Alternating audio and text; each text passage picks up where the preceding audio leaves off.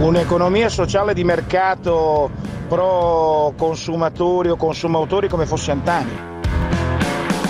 Caro Simone, ascoltando le parole di Silleri, a gennaio diceva che avremmo passato una Pasqua liberi e serena, ma qua è uguale a Natale, è uguale a novembre, è uguale a maggio dell'anno scorso. Ma quale zone rosse? Stanno tutte in mezzo alla strada. Vogliamo solo bloccare i ragazzi a scuola. Solo le discoteche dovrebbero stare chiuse, però a un certo punto dovrebbero riaprire un po' tutti. Tanto la gente lo stesso sta in mezzo alla strada. È che un po' siano tutti in giro, no, molti in giro, per carità, è vero, eh, cara ascoltatrice, è vero che le regole non sono rigide come l'anno scorso, è vero anche che eh, c'è un po' di stanchezza, oggettivamente, c'è un po' di stanchezza, eh, come dice l'ascoltatore, del resto del resto, del resto, se le istituzioni, se i vertici politici, eh, sanitari del paese si lanciano in previsioni che ti danno delle false speranze e l'hanno fatto più di una volta nel corso di questa pandemia, hm, eh, beh, finisce esattamente così. L'abbiamo raccomandato prima a Guido Bertolaso che diceva di fatto, diceva a fine maggio, entro maggio la Lombardia sarà come Israele eh, lo raccomandiamo a tutti gli altri. Non lanciatevi in previsioni di medio termine, ossia sui prossimi due o tre mesi, perché probabilmente sono previsioni sbagliate. Perché può succedere di tutto, può succedere per esempio che alcune case farmaceutiche non consegnino quante dosi, eh, il numero di dosi delle quali c'era bisogno, eh, può darsi che non abbiamo abbastanza gente per vaccinare, può darsi che non abbiamo la capacità di fare il numero adeguato di tamponi, può darsi, o meglio, può darsi, questo è tutto confermato, eh, eh, che non abbiamo la capacità di fare il tracciamento. Eh, eh, tutti questi elementi vanno tenuti in considerazione, quindi dare false speranze ai cittadini poi genera il fatto che i, i cittadini sentano a un certo punto la, la stanchezza che già c'è, si moltiplichi, è molto semplice. Così, eh, così dunque i vostri messaggi 349 238 6666 per i vostri whatsapp audio. Se eh, vorrete eh, proseguire mentre invece vabbè il primo ascoltatore c'è poco da commentare eh, sono eh, le parole di Conte quei 20 secondi che un po' rimarranno diciamoci la verità. Tutto il discorso di ieri all'assemblea del Movimento 5 Stelle è stato importante perché no, ha dato prospettiva nuova allo stesso Movimento 5 Stelle.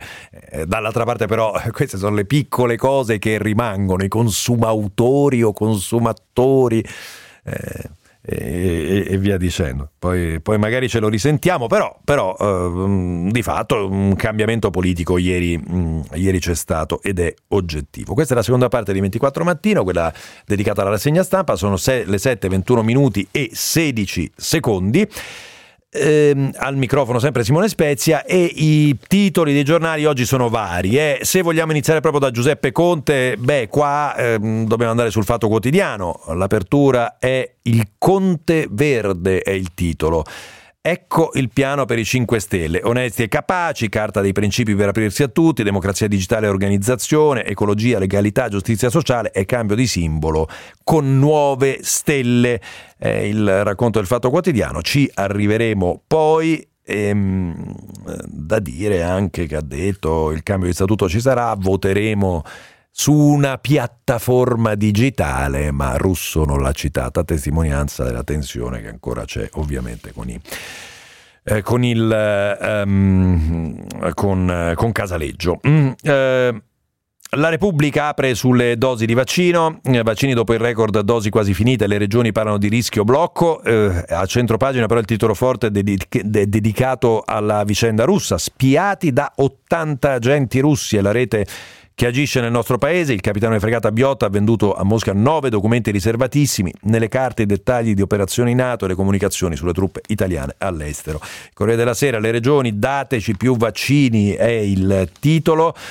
Uh, speranza 50 milioni di dosi per fine giugno, ieri il record di iniezioni e lo sapete 282 mila. Il governo accelera, si studia il pass vaccinale, scusatemi, è il titolo della stampa. Avvenire eh, si dedica alla Pasqua, la croce di tutti. Eh, il eh, messaggero apre ancora una volta sui vaccini, eh, parla di Europa bocciata sui vaccini e sono queste le parole dell'Organizzazione Mondiale della Sanità. La verità e libero hanno un titolo politico e parallelo. Eh, Gioco sporco del PD contro la Lega è il titolo della verità. Mm, il nuovo Boldrini, che sarebbe Enrico Letta, sparge veleni in maggioranza con un obiettivo che secondo Maurizio Belpietro è quello di eh, del, eh, del, Quirinale, non per se stesso, eh, ma ehm, dice per far sì che a Draghi non, non vada, non si pensi a Draghi per la Presidenza della Repubblica. Draghi prende in giro Salvini, è il titolo di libero, quindi un po' una sorta di tutti contro la Lega, Letta da una parte, Draghi dall'altra. Le tasse beffa dopo un anno di crisi, è il titolo del quotidiano nazionale, è quello di cui abbiamo parlato prima, la Tari che cresce nonostante i negozi siano stati chiusi. Il giornale apre su quello che chiama l'allarme di Zangrillo, non solo Covid, tra i ricoverati 8 pazienti su 10 hanno gravi patologie che non c'entrano col virus, ma nessuno ci pensa. Il Sole 24 Ore apre sull'andamento di Wall Street eh, che, mm, dove lo Standard Poor's 500 fa toccare il record eh, oltre i 4.000 punti sulla scorta del eh, piano per il lavoro presentato da Biden e ci fa sapere anche il Sole 24 Ore che nel recovery plan ci sarà più spazio per i giovani, il governo accoglie la linea del Senato. Infine domani che ha un'apertura mh, mm, strana e diversa da tutti gli altri con eh, Giulia Merlo da Roma mm, che ci dice che la seconda procura più importante d'Italia è in bilico e parliamo di Milano. È il nuovo fronte del caso Palamara, assedio al procuratore capo greco Francesco Greco.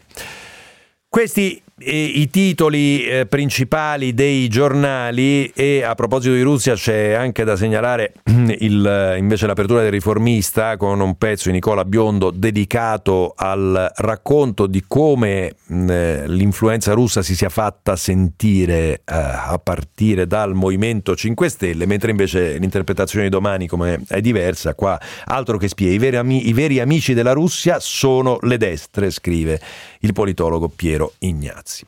Fatemi iniziare da qualcosa di un po' diverso e vi porto su un caso locale perché eh, questo caso locale perché non è prima, eh, il primo fatto di questo genere che avviene.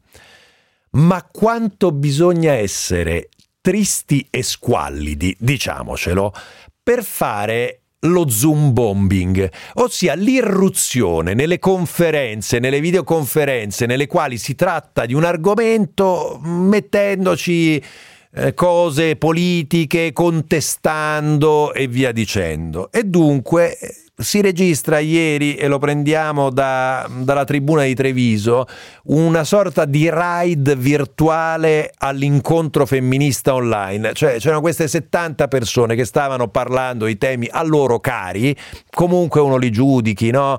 Ehm, di femminismo, ecco qua. Eh, la, Stava parlando Irene Favaro in rappresentanza dell'associazione Officina 31021, impegnata anche in attività di cooperazione. Dice avrei dovuto parlare del modello di società del confederalismo democratico, dell'unità di protezione delle donne in Rojava. A chi interessano questi argomenti, magari poteva essere interessante. Arrivano questi, mettono dentro scene pornografiche con donne umiliate e sottomesse, immagini di Mussolini, insulti. Mh, mm, eh, pesanti, scurrilità sessiste pronunciato, il tutto sempre rimanendo in incognito e di fatto rovina, rovinano un incontro al quale partecipavano 15 associazioni.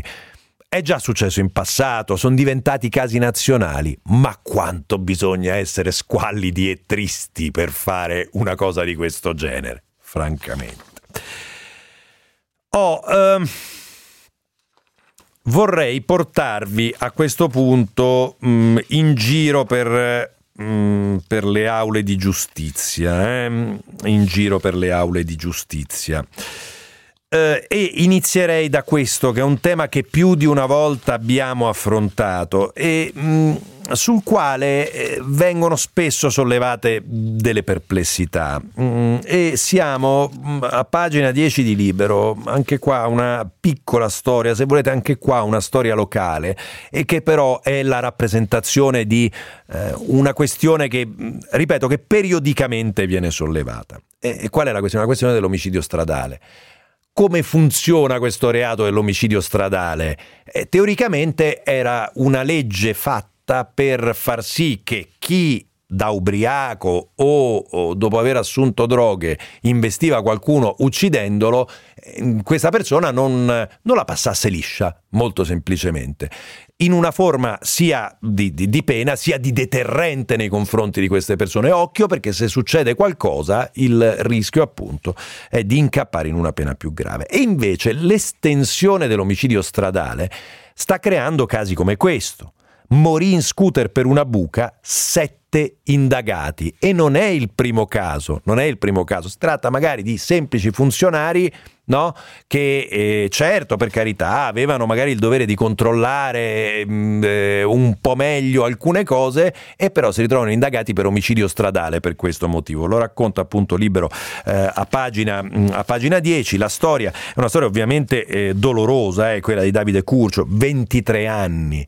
Il 10 giugno del 2017 è morto per imperizia, omissioni, mancati controlli, lavori di manutenzione rabberciati, una buca profonda 3 cm, almeno questo è quello che si ipotizza. In Viale Tirreno, Roma Nord, all'incrocio con Via Valformazza, perde il controllo del suo scooter Honda SH300, finisce addosso ad un'auto parcheggiata e muore sul colpo, politrauma con rottura della base cranica. Le indagini si concentrano subito sulla buca maledetta Solo oggi l'accusa però ha preso corpo. Secondo l'ipotesi formulata eh, il pubblico ministero Andrea Cusani e dall'aggiunto Nunzia Delia, fu omicidio stradale. E quindi chi viene indagato? Vengono indagati quelli che hanno fatto i lavori eh, che hanno omesso di eseguire a perfetta opera d'arte le opere suddette, poi chissà se è vero o se magari c'è stata qualche altra motivazione, vallo a ricostruire dopo tre anni se invece magari eh, in quella buca, non so, in quella zona è piovuto troppo, è successo, chi, chissà che cosa è successo. Eh, il responsabile tecnico della Idrica Nord, eh, il direttore dei lavori di Acea Ato 2, eccetera, eccetera, eccetera, persone che um, o misero, o misero il controllo. È un punto interessante e da eh, tenerla, così come da tenerla eh, la questione a proposito di aule di giustizia della tutela penale per i medici e per i sanitari. Eh, una questione che Carlo Palermo, la troviamo sollevata per esempio sul Sole 24 ore a pagina 4, dice guardate che così non basta, così non basta, perché la pandemia e gli effetti della pandemia rischiano di avere un impatto in termini di cause fatte ai medici che è enorme. C'è l'obbligo di vaccinazione per i sanitari e questo, e questo lo sappiamo. Mm, c'è eh, la protezione per medici e operatori sanitari, ma è circoscritta soltanto alle vaccinazioni e non a tutte le cure erogate durante il periodo della pandemia, un'esclusione che ha fatto insorgere il mondo medico e sul quale sono già arrivate le prime rassicurazioni del ministro Speranza che vuole modificare la norma e far modificare la norma in Parlamento. Il rischio è di una pandemia giudiziaria, avverte il segretario di Anao Assomed Carlo Palermo. Ricorda come i sanitari vengono da un anno tremendo, sono stanchi per lo stress fisico e psichico sopportato, di cui non vedono ancora la fine, hanno lavorato senza linee guida e buone pratiche su una malattia sconosciuta. Il rischio è ovviamente che molte persone, anche morte per Covid o per altre patologie, partano con una serie di cause eh, nei confronti dei medici. C'è un altro fronte di giustizia interessante, è quello del rischio giudiziario per chi critica i ciarlatani, i Novax per intenderci, o quelli che no, raccontano balle scientifiche. Ne parla un illustrissimo scienziato in un lungo pezzo sul Corriere della Sera, si tratta di Carlo Rovelli, ma ne parliamo dopo la pausa. Tempo in diretta. Ultimo giorno di pressoché totale dominio anticiclonico sull'Italia prima di un cambiamento che si espliciterà soprattutto nel corso del weekend pasquale. Nella prima parte della giornata i cieli risulteranno ancora sgombri da nubi quasi ovunque, ad eccezione di isolati addensamenti che potranno formarsi soprattutto sulle aree costiere tirreniche centro-meridionali, nonché su quelle alpine orientali di confine, qui dando anche localmente luogo a dei piovaschi.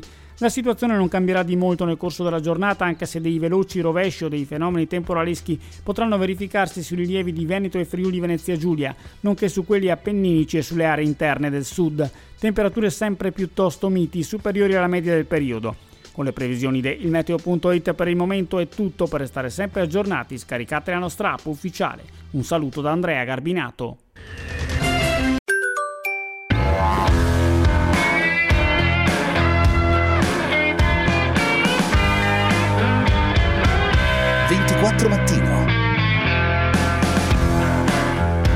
Pezzi, ma qua ne avremo almeno fino a ottobre-novembre. Ma vede che c'è un indecisionismo che fa paura, una burocrazia tremenda. E meno male che ha messo un militare, e meno male che ha messo un militare, un artigliere alpino, lo sottolineo, meno male. Allora, l'ufficiale che passava i segreti ai russi l'ha beccato con 5.000 euro e il figlio dice che lo fa solo per aiutare la famiglia in difficoltà economiche. Simone, guardi un attimo, poi riferisci a tutti quant'è lo stipendio medio di un anno di un ufficiale dell'esercito con una posizione di quel genere. Visto che i decessi per Covid hanno un'età media di 81 anni, cosa aspettano a concentrare le vaccinazioni sulla, su quella fascia di età. Mio padre, ad esempio, in Piemonte ha 77 anni, malattia rara, ma oggi nessuno ci ha contattati per fare il vaccino. Cosa aspettano? Eh, è quello che diciamo da, da giorni, da settimane, eh, se vuole. Con tutte le perplessità appunto per quello che è successo in alcune regioni, penso alla Toscana, ma penso in parte anche alla Sicilia, eh, per fare un esempio, che anche là si sono vaccinati gli avvocati, penso ai professori universitari, con tutto il rispetto per i tanti ascoltatori che lavorano nel mondo dell'università, e qua bisognava tutelare molto semplicemente le persone fragili. Punto. È semplicissimo, no? Beh, è talmente semplice che non ci ha pensato nessuno e hanno deciso di far passare avanti eh, le categorie. Io non so se anche sulla base forse di qualche speranza su come sarebbe rapido, come sarebbe stato rapido l'arrivo, l'arrivo delle dosi. Eh, quanto guadagna un ufficiale di quel genere? 3.000 eh, euro circa al mese, eh, più o meno questa è la cifra, la cifra che è circolata, 3.000 euro al mese con adesso non mi ricordo esattamente quanti figli nella fattispecie, se tre o quattro, di cui una con un, una, una disabilità e quindi una necessità di gestione diversa, anche dei cani, tra le altre cose, e una casa che avevano comprato sulla quale aveva un mutuo. Questo era il, il punto. Da quel che ho capito, era una, da quel che si è capito, di fatto questa prima, questi 5.000 euro era una prima cifra, una sorta di abboccamento, da quel che abbiamo capito. Eh, tra l'altro il figlio, lo dicevate prima, no? si è fatto sentire, si è difeso la voce. Io ho già dichiarato tutto, noi siamo oscuro, sì, mo, mo qua fuori c'è fa raduno. Sì, che vedo mio padre, ho, ho scoperto tutto sui giornali. E qua, eh, se vogliamo, c'è anche un altro elemento che ha a che fare con la giustizia. Eh? Ma può un ragazzo apprendere dai giornali che suo padre è stato arrestato? Io, mh, mm, vabbè, insomma, comunque, eh, ovviamente un altro conto e un altro, e un altro discorso questo.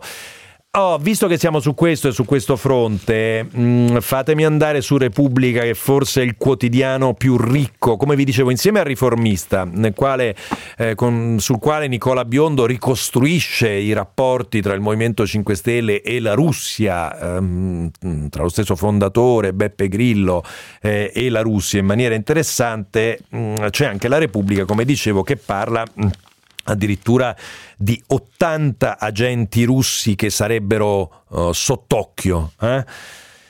Mosca non è generosa con chi sbaglia, inizia così il pezzo in prima pagina di Carlo Bonini, Giuliano Foschini, Andrea Ossino e Fabio Tonacci. Mm, e non lo sarà dunque con chi? Alle 18 di martedì scorso ha messo a repentaglio la rete di spionaggio che in questi anni le tre agenzie della federazione hanno steso in Italia. Almeno un'ottantina di operativi, un terzo della forza diplomatica russa accreditata nel nostro paese, disseminata tra l'ambasciata e i consolati, se si deve stare alle stime del lavoro di controspionaggio dell'AISI. Parliamo dei due ufficiali ufficiali del GRU, l'intelligence militare estera, che ieri alle 12.30 si sono imbarcati su un volo aeroflotta a Fiumicino.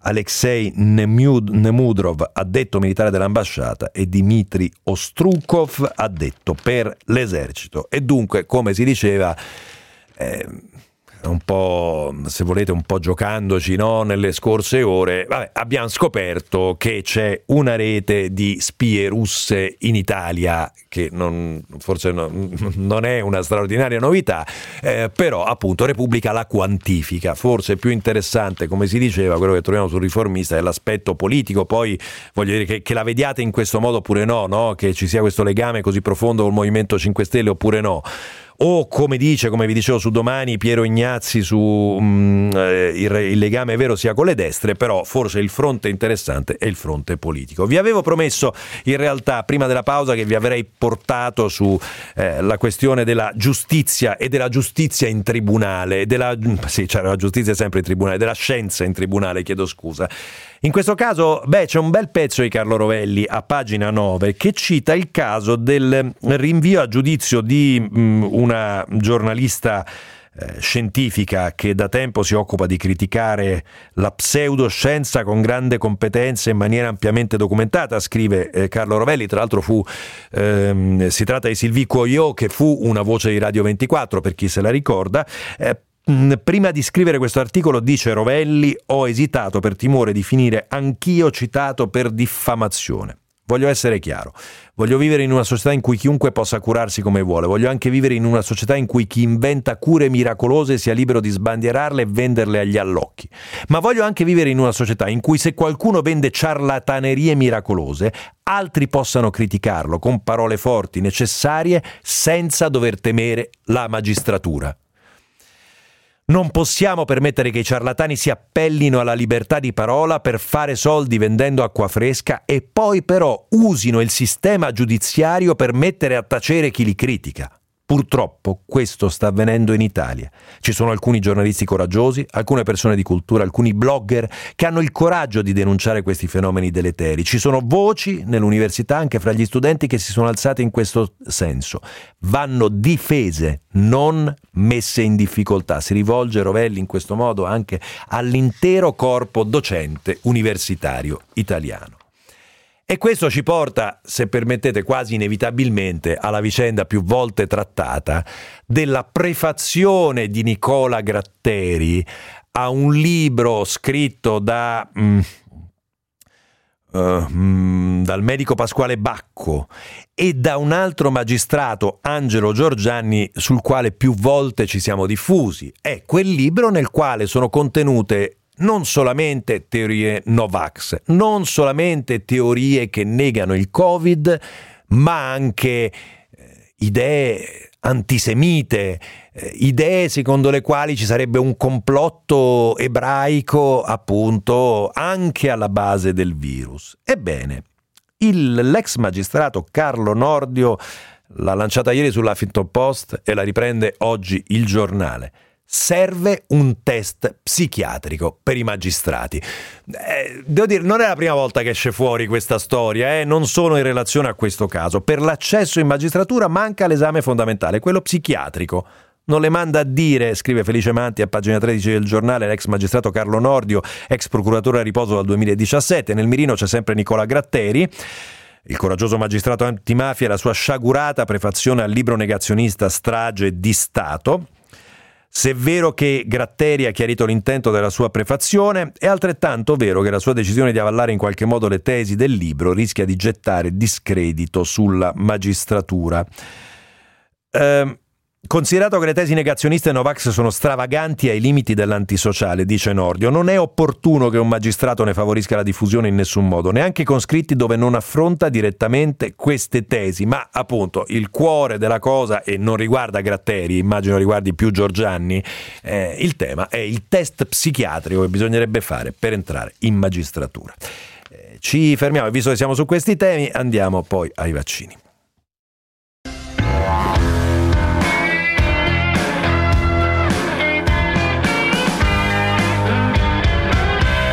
24 Mattino.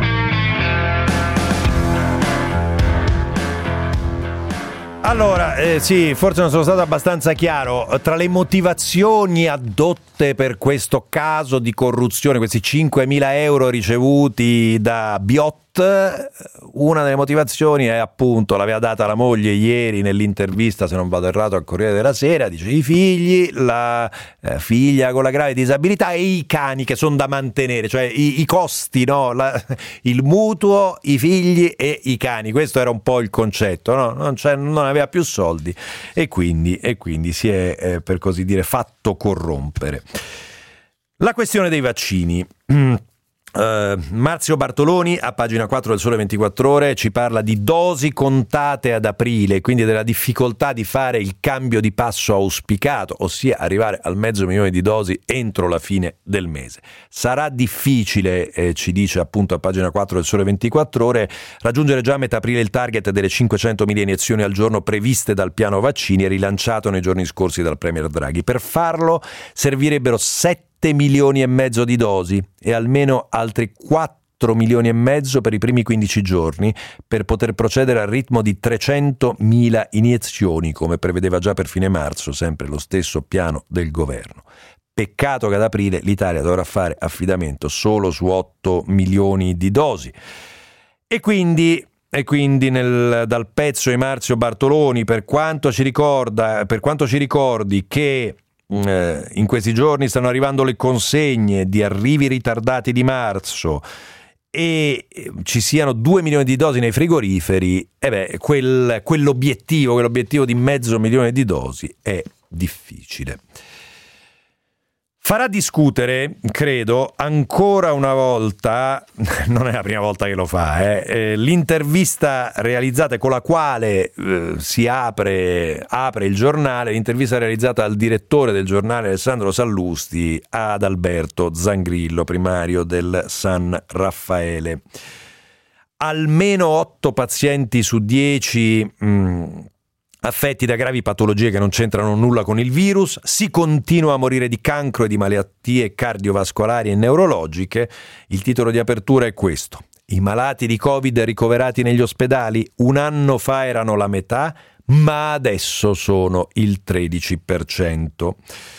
Questo, oh, questo, è il punto che arriva di ehm, questo è il racconto oh, che arriva da Zangrillo, che si sofferma anche su domanda di Sallusti sul tema della contrapposizione tra pubblico e privato, che è stata sollevata in quest'ultimo periodo. Nell'ultimo anno San Raffaele e la nostra università hanno prodotto 495 pubblicazioni scientifiche di alto impatto, fornendo un sostanziale contributo alla conoscenza e all'applicazione di una buona clinica. Ad oggi i pazienti Covid trattati dal gruppo San Donato sono più di 12.000 e questa è la nostra risposta a coloro che si ostinano a considerare il sistema sanitario privato un'opportunità riservata a pochi che sottrae risorse agli ospedali pubblici. Così Zangrillo.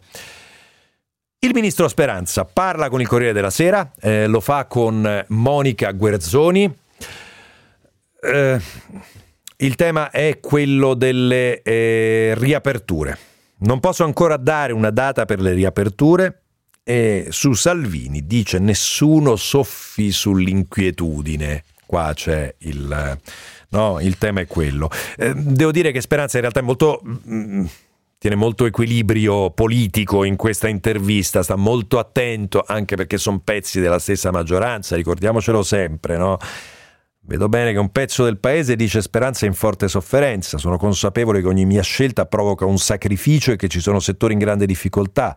Per cui ritengo che sostegni economici mirati siano fondamentali, ma la maggior parte degli italiani capisce che queste misure, per quanto costose e dolorose, sono necessarie e io le assumo con animo sereno. Tutelare la vita non è un lavoro sporco, ho giurato sulla Costituzione eh, per questo. Dice di essere scettico sul derby tra rigoristi e aperturisti, il quadro è ancora molto serio, il punto è adeguare le misure alla situazione epidemiologica. In sostanza, in sostanza non risponde a Salvini, eh? E dice anche qua la previsione, occhio, e quest'altra ce la segniamo. È realistico che entro fine estate ogni italiano che lo chieda sia stato vaccinato entro la fine dell'estate. Questa è la nuova preci- previsione. Intanto, come si diceva, ci prepariamo a un fine settimana eh, con eh, movimento, quanto movimento, mh, mm, chissà, eh, non ne potremo fare molto. E di certo un po' di movimento lo hanno fatto i giocatori della Juve e qua restiamo sul Corriere della Sera, eh, con eh, oddio, non è che fosse proprio una festa. Cioè, una cosa con 10 persone non è una festa, è quasi, quasi una cena tra amici. Però, però. Ieri McKenny è stato beccato insieme a Dybala e insieme ad Arthur e alle rispettive fidanzate perché erano appunto a casa di McKenny. E attenzione, il delatore. A chiamare il 112 è stato un vicino, nemmeno torinista, anche juventino tra le altre cose, però comunque è stato il vicino.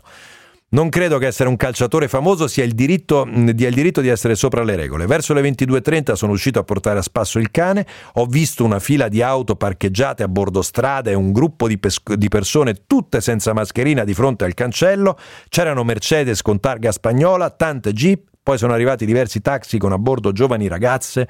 Visto che le cene tra amici non sono consentite e il coprifuoco era scattato da un pezzo, ho deciso di avvertire le forze dell'ordine, le quali dentro hanno trovato 10 persone, ma il vicino sospetta, attenzione, che ce ne fossero di più, perché ha visto le macchine. Eh? Dice, tra l'altro sono Juventino, McKenny è un bravissimo vicino di casa, però, um, però, però è così. Nel frattempo si multano anche gli anziani. C'è un pezzo di Davide Nitrosi. Allora, sul quale so, sono un po' perplesso sul pezzo, lo dico, eh, nel, caso, nel caso stessi ascoltando uh, pagina 5 del quotidiano nazionale, c'è un pezzo di Davide Nitrosi sul quale sono un po' perplesso sul tono, perché è un tono un po' di presa in giro nei confronti delle forze dell'ordine. Devo dire la verità, chiunque di noi girando, diciamo, da, dalla mezza età, chi, chi, ha dalla mezza età in giù, ha provato una certa irritazione nel vedere gli anziani, che sono le persone che dovrebbero essere più protette, trovarsi quasi sempre o spesso con la mascherina abbassata, con la mascherina sotto il naso, eh, quella, que, uno standard della mascherina sotto il naso, a chiacchierare tra loro, a bersi il bicchierino, eccetera, eccetera. Ovviamente non tutti, una parte, però Davide Nitrosi dice, beh, la polizia è stata un po' cattiva con gli anziani, quelle briscole proibite, la rivolta dei pensionati. Eh, per esempio quelli beccati ad assembrarsi sugli scalini della fontana dedicata a Scelba a Caltagirone, profonda Sicilia, non rispettavano le basilari norme sul distanziamento e sul corretto utilizzo dei dispositivi di protezione individuale, tra 69 e 84 anni, intenti a giocare una partita a carte nella più totale noncuranza del pericolo di contagio, si legge nel verbale.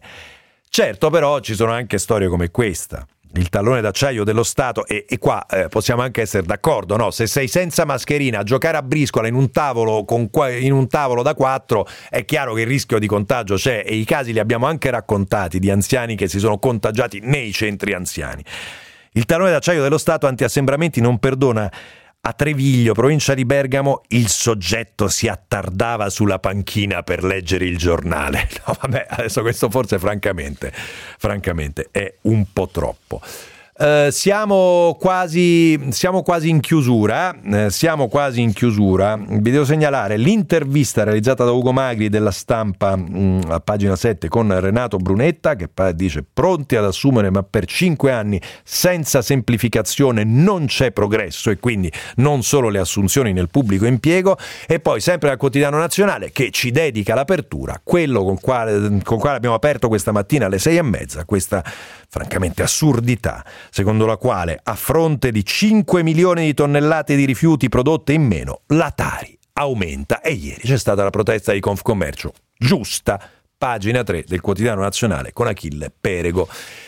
GR24, ci risentiamo subito dopo. 349 238 6666 per i vostri Whatsapp e Whatsapp audio, eh, l'80024 0024 se vorrete intervenire in diretta nella, in ter- nella terza parte della trasmissione, i nostri canali social eh, Facebook, eh, Instagram 24 mattino. E infine l'ultimo riferimento, se vi siete persi qualcosa della trasmissione ci sono i podcast su Spotify, iTunes e ovviamente sul sito di Radio 24, basta andare là, iscriversi così ricevete la notifica. Di quando, di quando c'è quello nuovo. GR